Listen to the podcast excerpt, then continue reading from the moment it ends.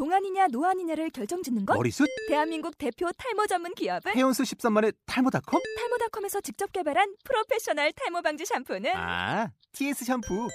늘어진 두피 모공을 꽉! 단 한 올의 모발까지 꽉! 사용할수록 풍성해지는 나의 모발. 이제 탈모 고민 끝! TS 샴푸. 아 싫어 싫어 밥 안 먹을 거야 안 해 아무것도 안 해. 이 소리가 아닙니다. 아유 너는 누굴 닮아가지고 이 모양이야 그냥 아우 힘들어 힘들어. 이 소리도 아닙니다. 우리 아들 사랑해 엄마. 바로 이 소리. 아이와 엄마가 행복해야 세상이 행복해집니다. 행복한 아이와 엄마를 위한 시간. 마음대로 키워라. 하루가 다르게 자라는 우리 아이. 과연 잘 크고 있는 건가? 내가 부모로서 제 역할을 하고 있는 건가? 하루에도 몇 번씩 이런 불안감에 휩싸인 경험 있으시죠? 그런 부모님들을 위해 준비한 팟캐스트, 맘대로 키워라. 저는 아나운서 이진주입니다. 네, 요즘 워낙 육아 관련 서적도 많고 정보도 넘치는데 뭐 팟캐스트까지 하실 수도 있겠습니다만 저희 맘대로 키워라에서만 접할 수 있는 특별한 육아 정보들을 만나실 수 있다는 점 자신 있게 약속드리겠습니다. 네, 특별한 내 아이를 위해 준비된 부모들을 위한 팟캐스트 맘대로 키워라 지금 시작하겠습니다.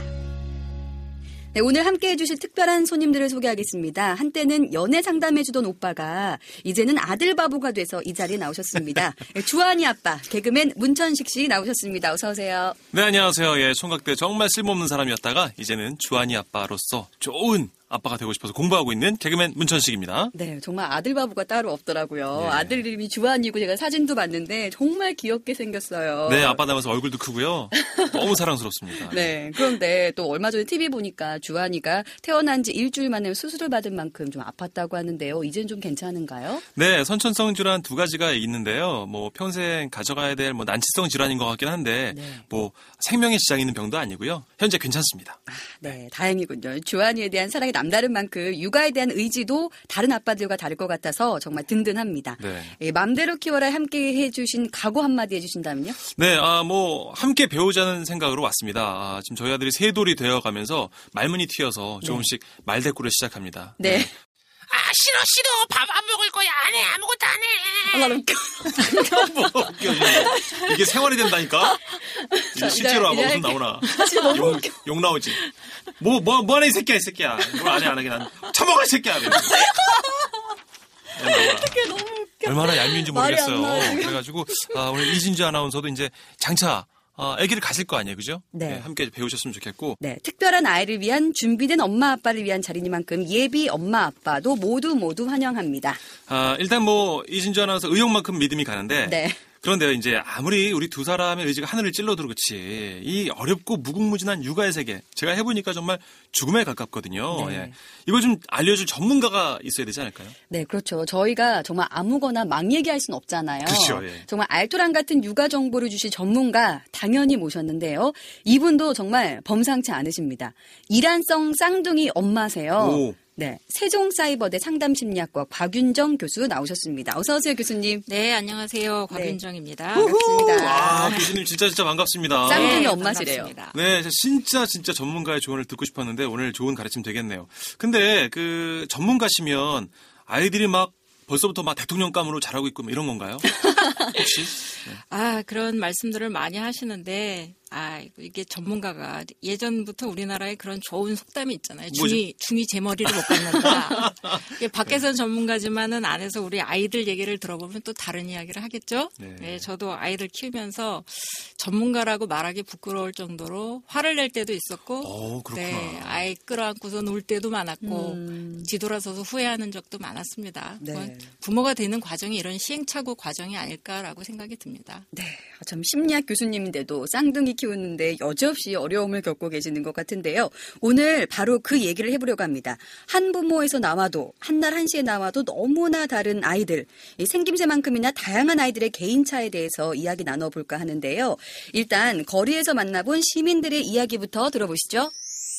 아, 첫째가 딸인데요. 이 아이는 좀 성격이 꼼꼼하면서 정적이고 둘째 아이도 딸인데 얘는 또 외향적이고 활동적이고요. 셋째는 남자인데 얘도 조금은 얌전하고 차분한 성격을 가지고 있더라고요. 형제가 다섯인데 형제가 성격이 다 다르죠. 크면서 다 성격이 다르니까 다른 일들 하고 있어요. 우리 네 명이지. 성격? 성격이 다 틀려. 갔다 오면 걔는 다 내가 이 빵도 빨아주는데 큰 딸은 안 해. 부모가 돼서 아이를 키우는 일만큼 세상에 어려운 일이 없다고들 하는데요. 그래도 제 주변을 보면요.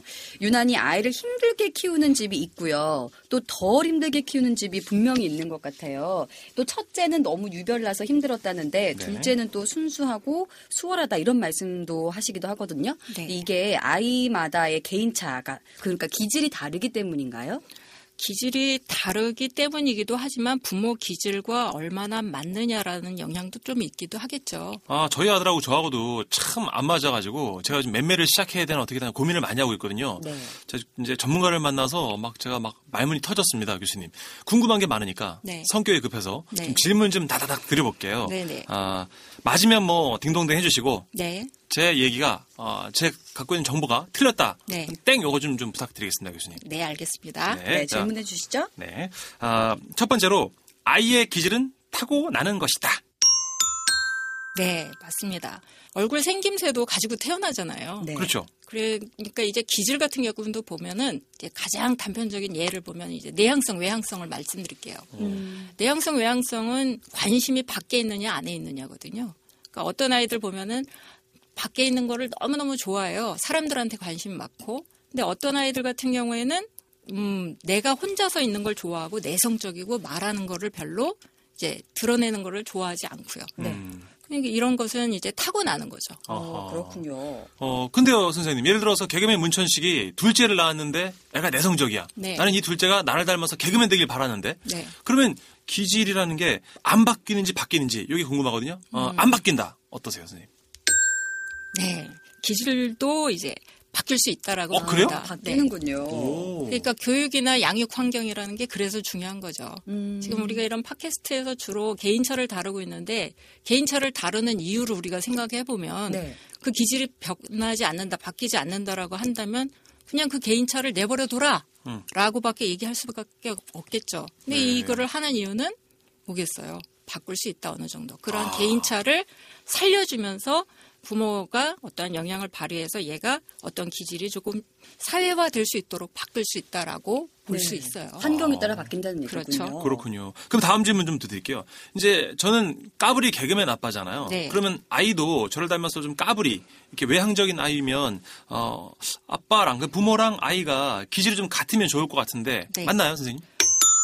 네. 근데 이게 뱃소리가 이상해요, 교수님. 죄송해요. 네. 제가 이게 서툴러 갖고 괜찮습니다. 이게 맞는 얘기일 수도 있고 틀린 얘기일 수도 있을 것 같아서 딩동댕도 치고 땡도 쳤는데 네. 부모하고 기질이 맞으면 이제 죽이 잘 맞을 수도 있어요. 네. 그냥 활발한 부모하고 활발한 아이가 만나면 말도 많이 하고 그러면 즐거울 것 같아서 그래요. 그렇죠. 왜냐면 지금 와이프랑 저랑 잘 안 맞거든요. 애라도 저랑 맞으면 좀 좋을 것 같아서. 자녀 상담이 아니라 이게 부부 상담을 하시는 거예요. 아니, 그렇진 않습니다. 아, 근데 이제 부모가 아주 정적인 사람이 있어요. 그렇죠. 저희 집 같은 경우가 그래요. 저희 쌍둥이 저- 중에 첫째 아이는 나가 노는 걸 좋아하고 밖에 활동을 좋아하는데 저나 저희 남편 같은 경우에는 주로 안에서 뒹굴죠. 네. 뭐 하자, 이거 그려보자, 이거 책 보자. 그러면 사실 아이 아, 입장에서는 교수님 괴로워요. 공부 좀 그만하세요. 명문대 나오셨는데 뭐 공부를 더 해요. 나가 놀아야지, 교수님 좀.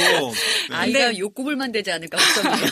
그런데 그렇다고 해서 책을 보는 건 아니고요. 집안에서 뒹군다는 거죠. 음. 네네. 그러니까 저희 아이의 입장에서는 그게 좀 괴롭지 않을까 싶은 생각도 들어요.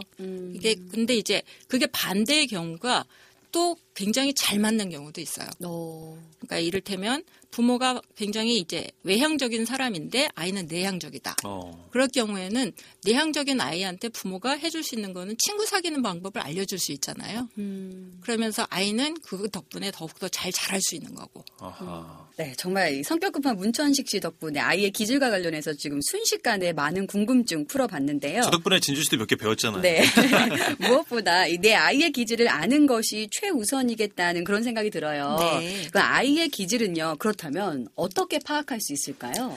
어, 기질 중에서도 우리가 조금 이제 구분을 해서 얘기를 하는 게 이제 성격이라는 부분이 있어요. 네. 네. 뭐 personality라고 많은 사람들이 이야기하는데 이제 성격을 이제 크게 구분하는 게 이제 다섯 가지 기준이 있는데 이걸 저희가 이제 Big Five라고 이른바 이야기를 하는데 네. 그 다섯 가지가 뭐냐면 이제 외향성, 개방성, 수용성, 성실성, 신경성 뭐 이렇게 이야기를 해요. 네. 외향성인 거는 이제 우리가 앞에서도 얘기했던 것처럼 막 활발하고 에너지가 넘치고 뭐 친구들하고 어울리는 걸 좋아하고 어느 순간에 보면 막 오지랖 넓게 친구 잘 사귀는 게 외향성이에요. 어. 그다음에 이제 개방성은 이제 보통 오픈 마인드라고 우리가 얘기를 많이 하죠. 새로운 거를 좋아하고 그다음에 그런 거에 대해서 별로 거리낌 없이 뭐든지 다가갈 수 있고 네. 예체능에도 좀 열려 있고 자 이런 것이 이제 개방성이에요. 수용성은 우리가 흔히 말해서 공감 능력이라고 이야기를 하는데 다른 사람들 마음을 잘 읽는 것, 다른 사람들 생각을 잘 받아들이는 것, 뭐 이러면은 대체로 이제 교우 관계가 좋겠죠. 예, 예. 예, 그다음에 이제 성실성입니다. 성실성 같은 경우에는 이제 규칙이나 시간표, 뭐 질서, 뭐 이런 것들을 매우 잘 지키는 아이들. 그리고 이제 공부 열심히 하고. 근데 이제 이게 반대 면에서 보면은 이제 융통성이 없고 고지식하고 어떻게 그렇게 고지고대로만 하냐 이런 이야기를 이제 성실성의 측면에서 성실성. 제가 싫어하는 캐릭터예요. 공부만 되게 잘하고 예, 융통성이 없어요. 네.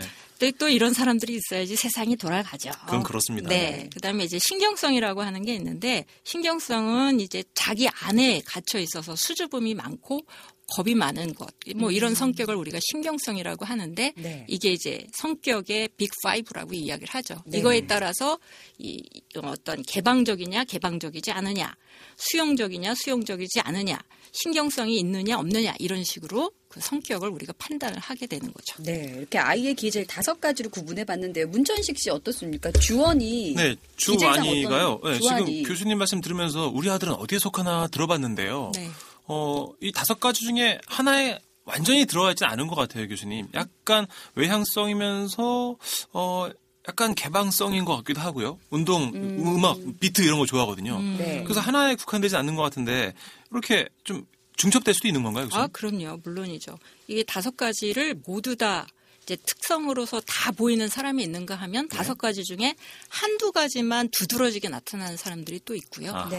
그러니까 이러한 것들이 성향이 조금 얼마나 그 사람들이 정도를 가지고 있느냐, 수준이 어느 정도냐, 뭐 이런 것은 사람마다 개인차가 또 다 있는 거죠. 네, 강하냐 약하냐 이렇게 따져볼 수 있는 거겠네요. 그렇죠, 그렇죠. 그 아이와 부모의 기질에 따라서 그러면 양육법이 달라 져야 될 것 같은데요. 네. 앞서 이렇게 말씀해주신 다섯 가지 기질에 따라서 엄마 아빠의 기질도 분석을 해보면 좋을 것 같은데요. 음, 우리가 앞에서 이야기한 거는 성격으로 다섯 가지를 얘기했고요. 네. 이제 엄마 아빠하고 이제 따져서 얘기를 하자면 보통 우리가 기질을 얘기할 때는 아주 단순하게 세 가지로 구분을 해서 얘기를 해요. 네. 하나는 순한 아이, 음. 두 번째는 까다로운 아이, 네. 그다음에 세 번째는 늦대는 아이. 네. 뭐가 늦, 늦은 아이예요? 네, 뭐, 늦는 아이죠. 여러 가지가. 어. 뭐든지 천천히 하거나 다른 아이들보다 1, 2년 정도 늦게 되는 아이. 네. 그런 애들을 우리가 늦댄다고 그러잖아요. 그래서 늦대는 아이 이렇게 세 가지 아이들의 기질, 유형이 있어요. 네. 부모도 역시 이 기질이 있어요. 음. 부모도 기질이 있겠죠. 네. 근데 만약에 우리가 생각을 해보면 쉬운 아이 같은 경우에는 순한 아이 같은 경우에는 어떤 부모가 만나도 사실 키우기가 쉬울 거 아니에요. 예, 예.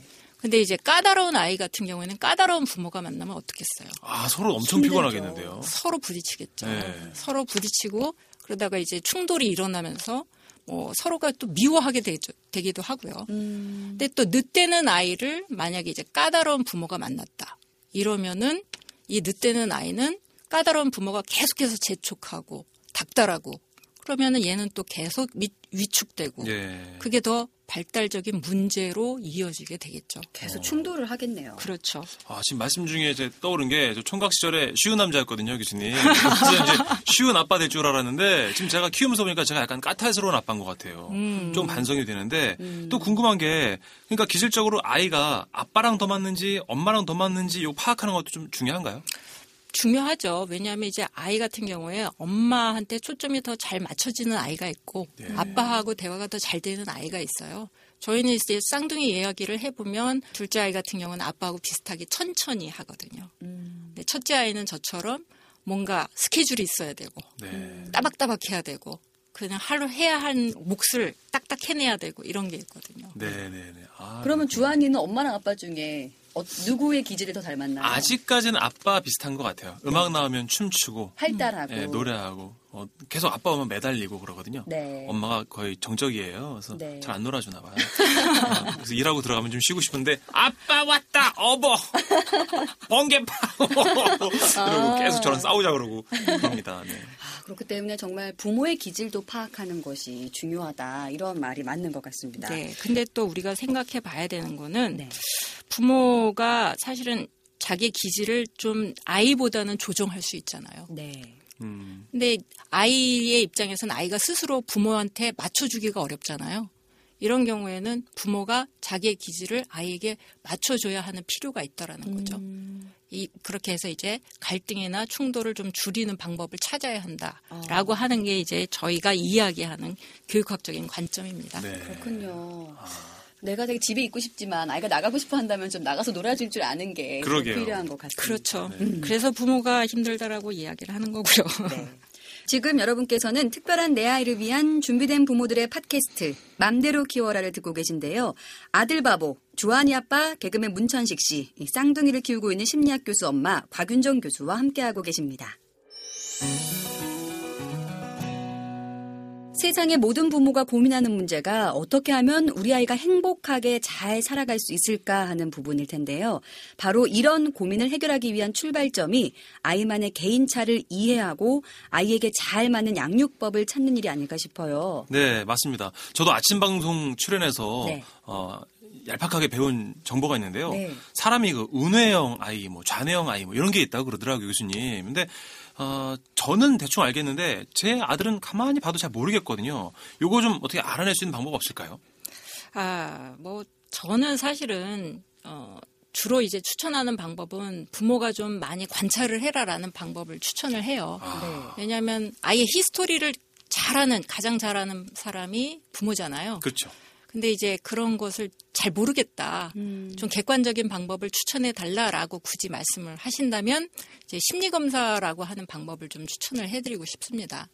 이제 사람이 가지고 있는 어떤 능력이라든지 성격이라든지 기질이라든지 뭐 이런 것들을 이제 어떤 검사를 통해서 찾아내는 거죠. 네. 그래서 다양한 검사들이 있어요. 뭐 어머니들이 요새 공부들을 많이 하셔갖고 많이 아실 텐데 웩슬러 검사라고 하는 거는 이제 아주 일반적으로 알려져 있는 지능 검사입니다. 네. 근데 이 지능 검사를 받으신다고 하더라도 아이의 연령에 따라서 검사의 종류가 약간씩 차이가 있으니까 그거를 잘 찾아서 하셔야 돼요. 음. 그래서 이 웩슬러 검사도 유아용이 있고 아동용이 있다는 거를 잘 기억을 하셔야 되겠고요. 네. 그다음에 성격 유형 검사도 있습니다. 뭐 많은 사람들이 이제 성인용 검사는 MBTI라는 검사를 사용하고 그건 들어봤는데. 예, 네. 그렇죠. 그다음에 이걸 유아용으로 바꾼 거 아동용으로 바꾼 게 MMT라는 검사가 있어요.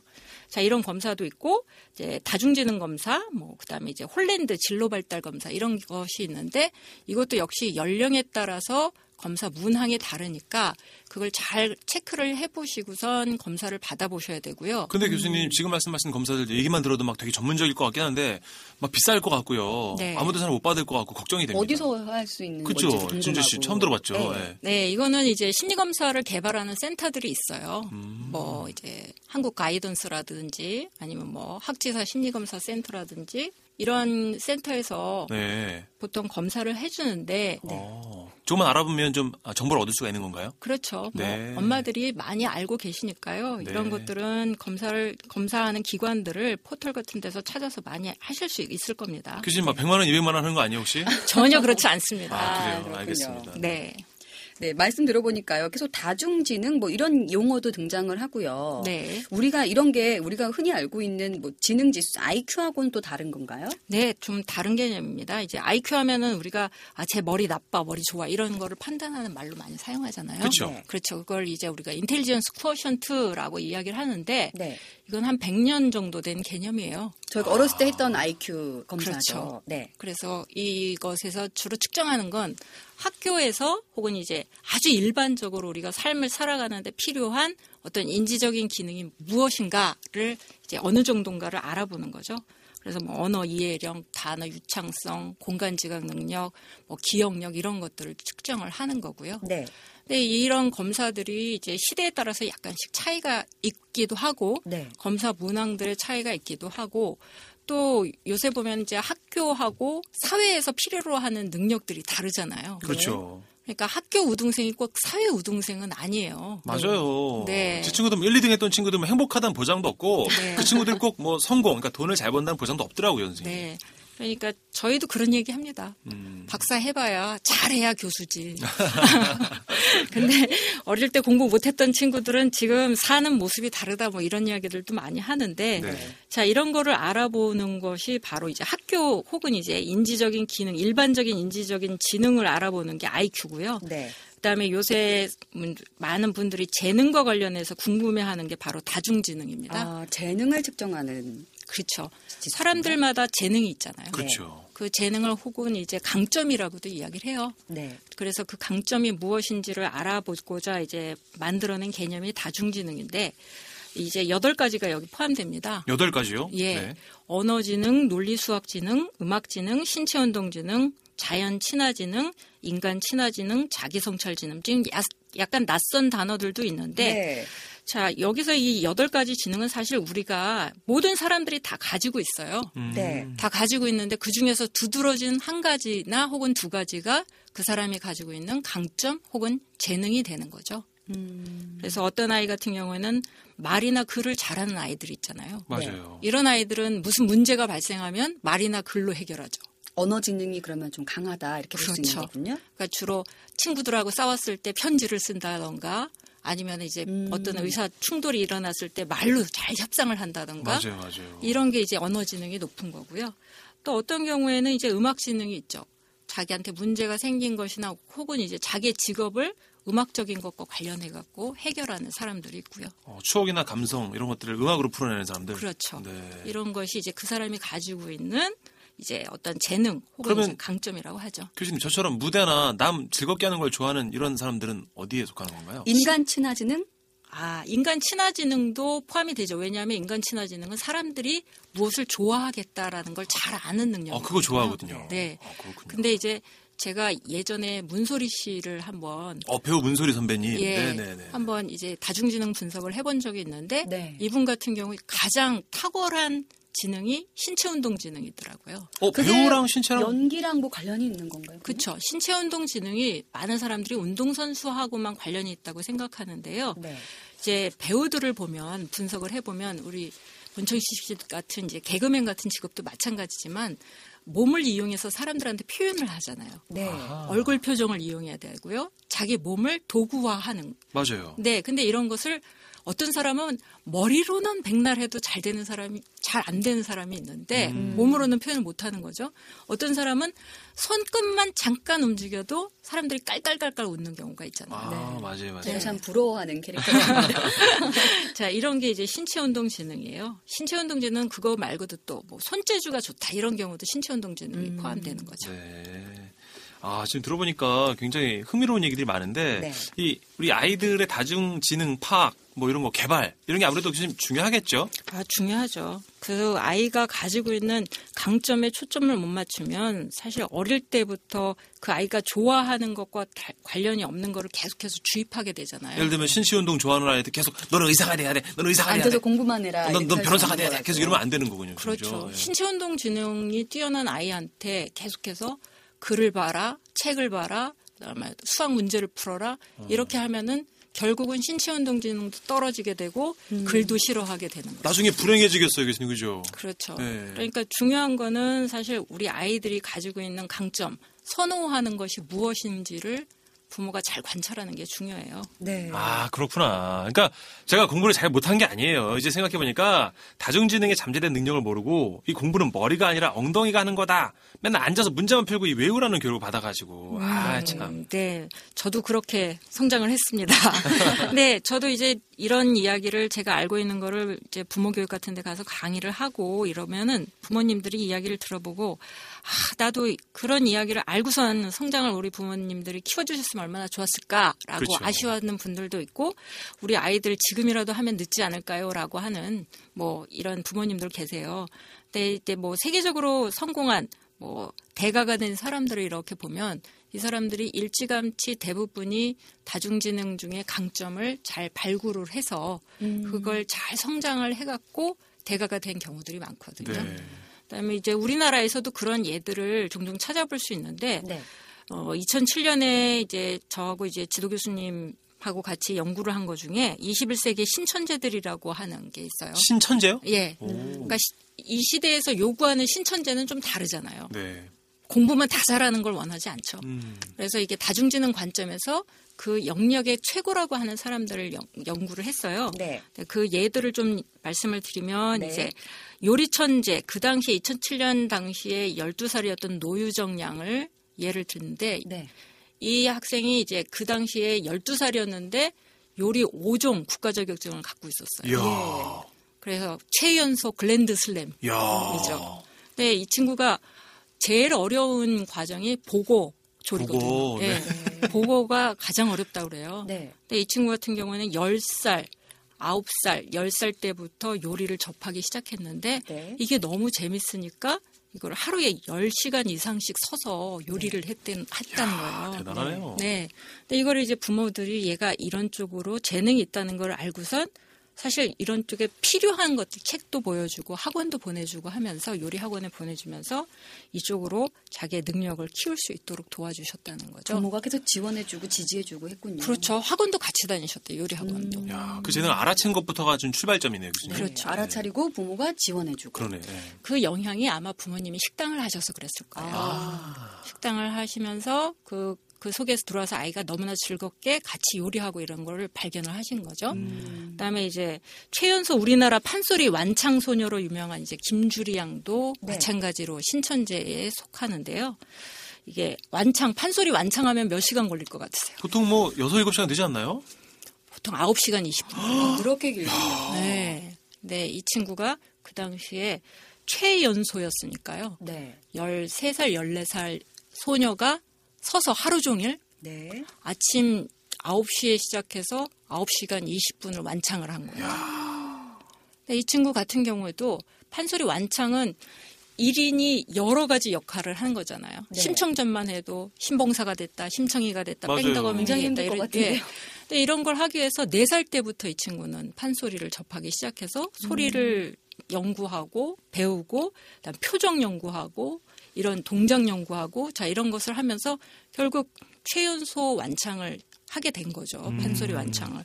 자 이런 걸 보면 어릴 때 그 사람이 가지고 있는 우리 아이들이 가지고 있는 강점을 잘 발굴을 해서 네. 그것을 조성을 잘 해주면 그쪽의 강점 지능이 잘 발굴이 될 수 있다 라고 하는 믿음을 우리 부모님들이 가져주셨으면 아, 좋겠어요. 그렇군요. 그렇군요. 그런데 교수님, 네. 다중지능 못지않게 요즘은 메타인지 능력이 중요하다는 얘기들을 많이 하거든요. 이 네. 메타인지 능력은 뭔가요? 좀 말이 어려운데. 네, 메타인지 하면은 이제 인지도 어려운데 메타도 어렵잖아요. 네.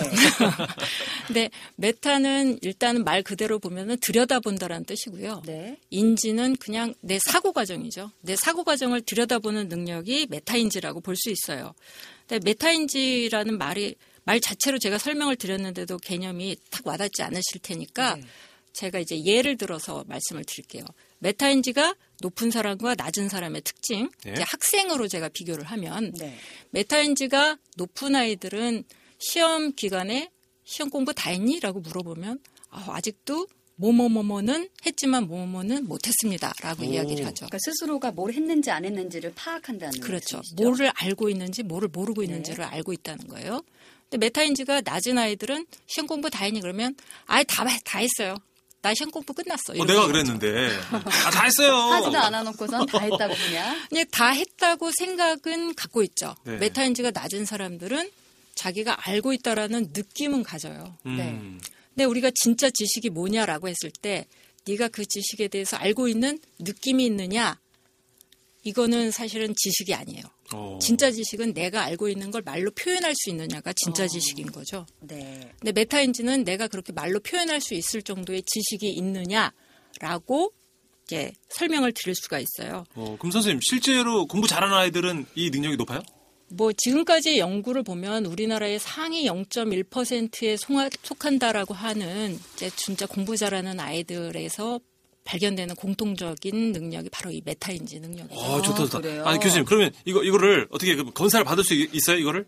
검사를 받는 데는 사실은 저는 이제 이것을 신뢰성 있게 해주는 데는 없다고 말씀드리고 싶어요. 아, 근데 진짜? 대부분이 이제 학습과 관련돼 있는 학원에서 아이들 메타인지 검사를 해주신다고 하는데 네.